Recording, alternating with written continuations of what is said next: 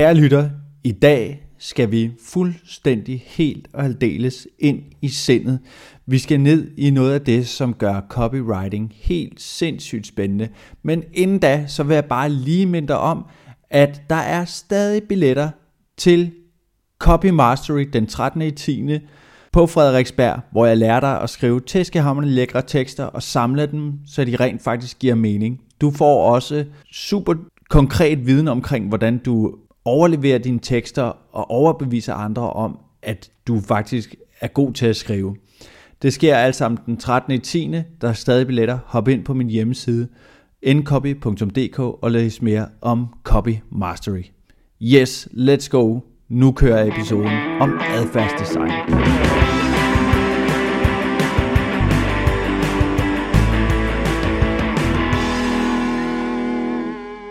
Helt sikkert. Vi er godt i gang med sæson 2 af Copycastet her, og jeg elsker simpelthen at være i gang.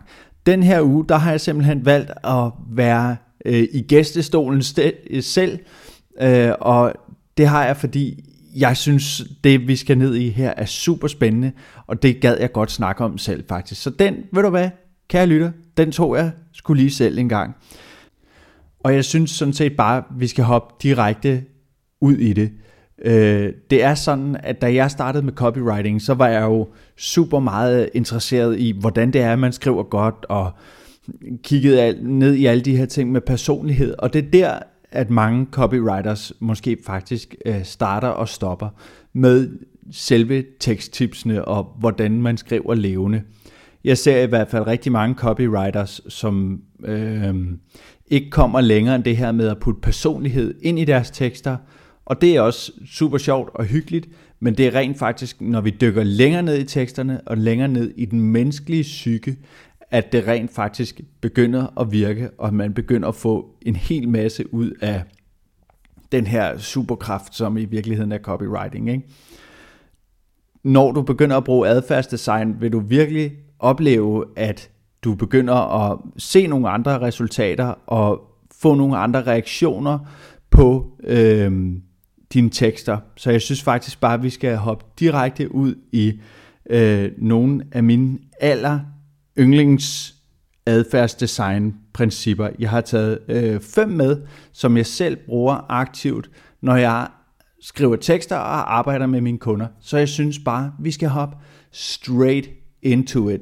Yes, let's go, let's have some fun. Nu kører vi simpelthen. Her er punkt nummer et, og det er urgency. Urgency kender du måske i forvejen.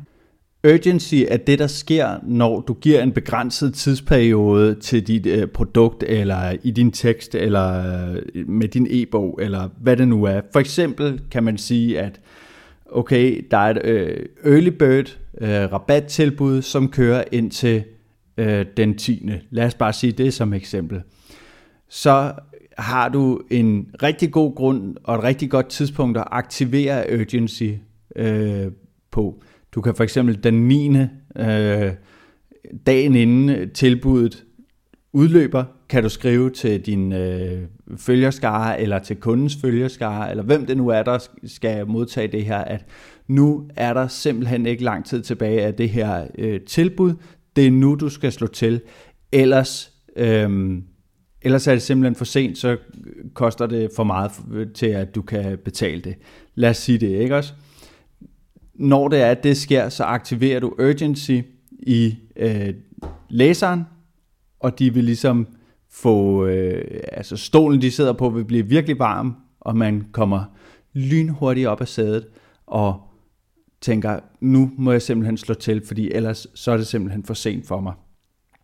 Det er egentlig et ret simpelt tip, men det er en helt konkret måde, man kan... Det, det, det, er, det er måske endda en af de første adfærdsdesignprincipper, du skal kende. Det er det her med at bruge tiden som et redskab til at øh, overbevise folk om et eller andet. Ikke? Altid gør det med respekt. Du skal ikke bare anvende urgency, øh, selvom der ikke er noget øh, urgent over det det har jeg set, så falder det til jorden. Sørg for, at der rent faktisk er et eller andet, du kan aktivere urgency med en øh, tidsbegrænset periode. Et eller andet, der udløber. og så brug urgency. Du skal ikke gøre det, hvis der rent faktisk ikke er noget at, øh, at, at føle urgency over. Og folk snuser det faktisk også op, når, at, øh, når det er løgn, sådan set. Så ja, lad være at lyve. Det er, øh, det, er, det er et tip herfra. Lad være at lyve i din copy, fordi at så bliver den stærkere. Helt sikkert, det var punkt nummer et. Her kommer punkt nummer to, som hedder scarcity. Og det, det, er sådan lidt, det ligger lidt mærkeligt i munden, og, og derfor er det også godt, at der er et godt defineret udtryk på dansk, som hedder knaphed, knaphedsprincippet. Det betyder i virkeligheden bare, at øhm, øh, øh, hvor urgency var begrænsning på tid, så er scarcity måske begrænsning på antal. For eksempel kan man sige, at øh, øh, den her trøje, den her super populære trøje, den har vi nu fået tilbage i butikken, men der er altså kun 10 af dem, så du skal være hurtig, hvis du øh, skal have en af de her trøjer. Når vi får, når den er udsolgt, så kommer der ikke flere tilbage. Det er scarcity. Det er det her med, at den aktiverer den samme form for, jeg bliver nødt til at slå til nu, men på baggrund af antallet af øh, af produkter eller billetter eller øh, ja, det kan, altså du kan selv for, jeg kan forestille mig, at du selv kan tænke det i forhold til dit eget produkt, at hvad er antallet her, og hvor meget kan man begrænse det. Så jeg vil foreslå, hvis det er, at du sidder og definerer et produkt, øh, eller øh, et kursus, eller et eller andet, så prøv at tænke, om du på en eller anden måde kan øh, tænke scarcity og urgency ind i det. Nogle gange ser man faktisk også øh, de to kombineret. Øh, jeg kan for eksempel huske, at min kone på et tidspunkt, øh, hun følte et nyhedsbrev, hvor der var et tilbud med, at de første 100 øh, inden øh, fra klokken 6 af om morgenen, de første 100, der bestiller der, for minimum det beløb, de får en gratis goodie bag til en værdi af 1400 kroner eller eller andet. Lad os sige det, det var noget i den stil, ikke? Og det der så skete, det var, at okay, der var både øh, øh scarcity i forhold til, det var kun de første 100, der kunne gøre det, og også en urgency med, at sådan, det er kun lige det her tidsrum her, øh, at man kan nå det. Så hvis du kan aktivere urgency og scarcity på samme tid, så vil dit produkt føles rimelig sådan uopnåelig, og den opfattede værdi vil være langt højere. Forestil dig også for eksempel i forhold til det her med scarcity, at lad os nu sige, at, øh, at du fik en kurv med 100 småkager i, og der var nogen, der kom og sagde, hey, må jeg godt få en øh, småkage? Ja, ja, helt sikkert. Jeg har 100 af dem. Du tager bare en. Det er helt okay. Du må faktisk også godt tage fem, hvis det er. Men lad os nu sige, at den, du så fik en kurv, hvor der kun var to cookies i. Din oplevede værdi af de to cookies vil lige pludselig være en del større, fordi der er kun to. Kvaliteten af dem vil måske endda føles højere, fordi at værdien af dem føles øh, større, fordi der ikke er lige så mange. Så scarcity kan også gøre noget i forhold til den opfattede værdi af dit produkt. Så helt sikkert, brug både urgency og scarcity til at, øh, at hæve værdien af dit produkt, men også på at overbevise øh, læseren om at tage affære med det samme. Vi hopper direkte videre fra urgency og scarcity over til punkt nummer 3, som er social proof. Social proof kender du måske fra hverdagen, hvor at øh, sådan noget som følgertal og antal subscribers og antal ordre ude i verden, det er noget, som præger det digitale øh, landskab. Social proof virker i bund og grund, fordi vi mennesker er flokdyr. Vi kan godt lide at kigge på det, de andre kigger på, og vi synes, det de andre synes er interessant det finder vi lige pludselig interessant selv. Så når vi ser øh, et antal følgere på Instagram, øh, og det er for eksempel vanvittigt højt som 100.000 følgere, så må det betyde op i vores hoved, at det her det er godt, fordi der er rigtig mange andre, der synes, det her er fedt.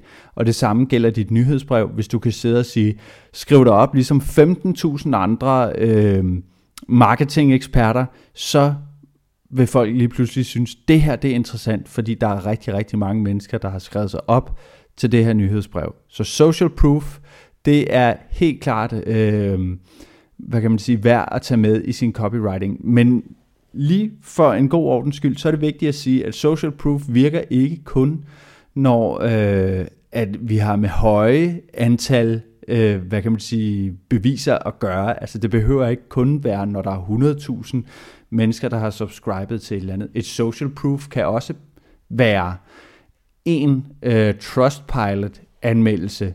Øh, det er også social proof, fordi det viser en anden person, der har øh, draget nytte og fået gavn af et bestemt produkt. Så det gælder både, når der er, jo flere du kan vise, det er jo selvfølgelig fedt, men hvis du kan vise noget, der er øh, utrolig kvalitativt, som en dybtegående Trustpilot-analyse, eller et blogindlæg, der beskriver, øh, at den her software, det er simpelthen den bedste, og nu skal du se hvorfor. Øh, Øh, YouTube-videoer omkring et bestemt produkt, det er jo selvfølgelig også, øh, hvad kan man sige, et social proof. Så tænk over, hvordan du kan, hvad kan man sige, anvende andre mennesker, øh, andre menneskers omfa- opfattelse øh, eller handlinger. Tænk på, hvordan du kan bruge det i dine tekster, når du skriver dem. For eksempel, så kan jeg godt lide til mit nyhedsbrev, som du i øvrigt godt må skrive dig op til, der kan jeg godt lide at sige, gør ligesom øh, over 350 andre marketing-eksperter og skriv dig op øh, til mit nyhedsbrev. Der kan du øh, få seriøs tekstviden serveret hver uge.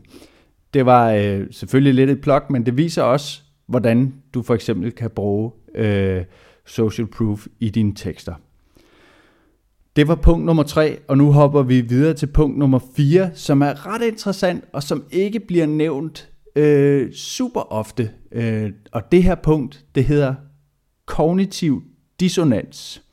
Og lad os lige prøve at dykke lidt ned i det, fordi kognitiv, det er jo noget, der sker op i hovedet. Det er hjernen, det er vores måde og, og, og niveau at arbejde på. Øh, så det er noget, der sker op i hjernen. Og dissonans, det er ligesom, når der er to ting, der ikke passer sammen. Ikke? Så, bliver det, øh, så, så er der dissonans mellem de to ting. Øh, så er der noget, der er ubehageligt og ikke passer sammen. Det kan for eksempel være, hvis øh, at vi ser en øh, person putte remoulade på øh, en øh, sillemad, så tænker vi, oh my god, der er et eller andet, der ikke passer der. Der er dissonans, ikke? Øhm, og det, det, det sker lidt op i hovedet. Det kan sagtens være, at det smager fint. Det ved jeg ikke. Jeg har ikke selv prøvet det. Men der er en kognitiv dissonans, fordi jeg føler ikke, at de to ting passer sammen. Og det kan du faktisk bruge i din copywriting. Eller du kan i hvert fald aktivere det øh, for, ved at stille nogle spørgsmål, for eksempel.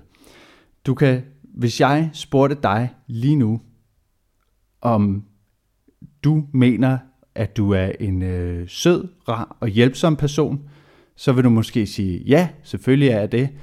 Og hvis jeg så sagde, Nå, vil du så ikke godt hjælpe mig med at øh, videresende den her e-mail til øh, nogle af dine kolleger? Hvis du så sagde nej til det, så vil der på en eller anden måde op i dit hoved, forestiller jeg mig, ske en form for kognitiv dissonans, fordi du har sagt ja til, at du er øh, sød, rar og hjælpsom, men hvis du så ikke vil hjælpe mig at være sød, rar og hjælpsom, så sker der en dissonans op i dit hoved, og det kan man faktisk ikke rigtig have. Og i Danmark er vi så, øh, øh, hvad kan man sige, søde og rare og hjælpsomme og pligtopfyldende, at vi så måske vil ret hurtigt læne os op af og sige, ja, jeg vil gerne videresende den her e-mail for dig. Det er simpelthen kognitiv dissonans, og det kan du bruge i din markedsføring. Du kan bruge det til at få et ja fra din, øh, fra din læser. Du kan for eksempel, i, øh, du kan for eksempel gøre det, at øh, i slutningen af dit e-mail flow, så kan du måske sige, øh, du har læst mine mails, synes du de var hjælpsomme? Øh, der har svaret måske et ja. Næste spørgsmål kan, du så, kan så være, kan du se fordelen i at bruge øh, indsætte dit produkt? Der vil svaret potentielt også være ja, og så kan man måske slutte af med at spørge, kunne du godt tænke dig en større omsætning i din virksomhed? Der vil svaret også være ja. Og så kan du slutte af med at spørge, vil du så ikke lige tage en 5 minutters samtale øh, med mig på telefonen for eksempel?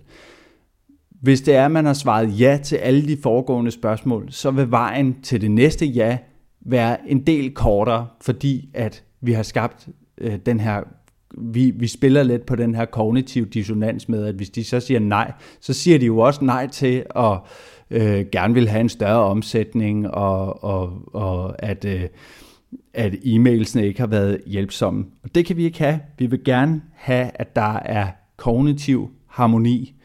Øhm, så prøv at skabe det ved at provokere og, og, og skubbe lidt til den her kognitive dissonans. Og igen, det handler altså gør, om at gøre det respektfuldt. Lad være med at gå ud og være sådan en pistolsælger. Det er ikke det, det handler om. Copywriting handler om at hjælpe, og det handler i virkeligheden bare om at få folk til at indse det, som de måske allerede godt ved.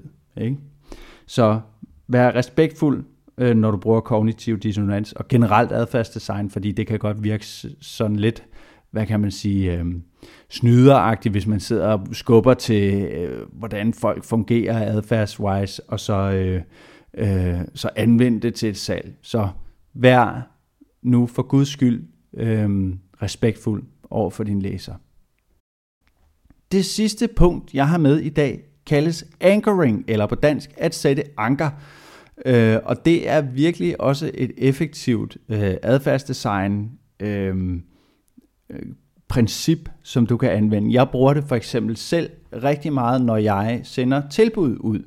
Og det kan jeg forklare dig nu, hvordan jeg gør det. For eksempel synes jeg, at det er en fejl altid kun at sende et tilbud afsted, fordi du kan nemlig aktivere det her adfærdsdesign-princip, når det er, at du sender flere øh, tilbud afsted. For, fordi at med anchoring, det går simpelthen bare ud på, at vi altid bruger et eller andet, øh, øh, et udsagn eller en pris eller et eller andet som et anker. For eksempel, forestil dig nu, at du står nede i øh, brosen og vil have en pose chips. Det er der nogen, der gerne vil. Chips er nice, sådan er det bare. Øh, du vil gerne have en pose chips, og du står og kigger på den her øh, mellempose. Du kan få den her mellempose til 10 kroner. Du kan få en lille pose til øh, 7 kroner. Det gider du ikke have, fordi du får jo langt mere i den øh, mellempose, øh, end du gør i den lille, og det er endda til øh, kun en lille bitte smule mere. Og så kan du også få en stor pose, som koster øh, 13 kroner. Der er en del mere i den store pose end den mellempose, og den koster ikke engang sådan helt vildt meget mere. Derfor tænker du, ah, vil du hvad, så tager jeg den store, fordi den kostede i virkeligheden faktisk ikke så meget mere, og jeg får meget, mange flere chips ud af det, og det synes jeg er nice. Og lige der, der har du været igennem en anchoring-proces, fordi du brugte den mellempose chips som anker til at vurdere, om de andre øh, poser chips egentlig var det værd. Så tænk på det for eksempel, når du skriver tilbud, eller når du skriver øh, om forskellige produkter og priserne på de her produkter. Prøv at se, om du ikke kan bruge, øh, øh, om du kan finde et anker og stille det her anker op på en måde, hvor at det giver mening i forhold til det, du gerne vil have. Vil du have en større konvertering, så gør den konvertering lækker i forhold til det anker, som du bruger. Øhm, og det handler simpelthen om, hvad kan man sige, en eller anden form for framing. Øh, og her er et bonus adfærdsprincip, det hedder framing. Det handler om, at hvordan man i virkeligheden rammesætter ens tekst. Hvordan vælger du at gå til den? Øh, der kan være mange vinkler at gå fra, øh, til en tekst, og hvad kan man sige, udfaldet af den her tekst kan være øh, totalt forskelligt, alt efter hvilken framing du vælger at bruge. Så brug framing også til din, øh, til din fordel, og så læg et, øh, øh, og så frame dit anker øh, på den rette måde, sådan så at du øh, kommer tættest muligt på den her konvertering. Helt sikkert, det var de fem trin plus et ekstra lille bonus adfærdsprincip, som du kan tage med i dine øh, tekster. Jeg håber virkelig, du har nyt og lytte med til dagens lynafsnit. Dem vil jeg gerne lave mange flere af, hvor at vi kommer direkte ned i nogle totalt anvendelige og, og, og konkrete tips, som du kan bruge i dine tekster og til at sælge med. Dem vil jeg gerne lave meget flere af, så endelig send mig en besked på LinkedIn, hvis du synes, at den her episode var god. Øh, det vil jeg blive ellevild for, og ja, husk at skrive dig op til mit nyhedsbrev for endnu mere viden omkring tekster og hvordan du sælger med dine tekster. Og husk at tjekke Copy Mastery ud, som finder sted den 13. i 10. på Frederiksberg i sindssygt lækre lokaler med fri forplejning. Yes tak. Kaffe hele dagen lang. Der kommer også kage og frokost og morgenmad. Så det bliver en fantastisk dag. Jeg håber, vi ses den dag, og hvis ikke, så håber jeg, at vi lyttes, vid, øh, lyttes, lyttes ved i næste uge til et nyt afsnit af Copycastet. Mange tak, fordi du lyttede med. Hej.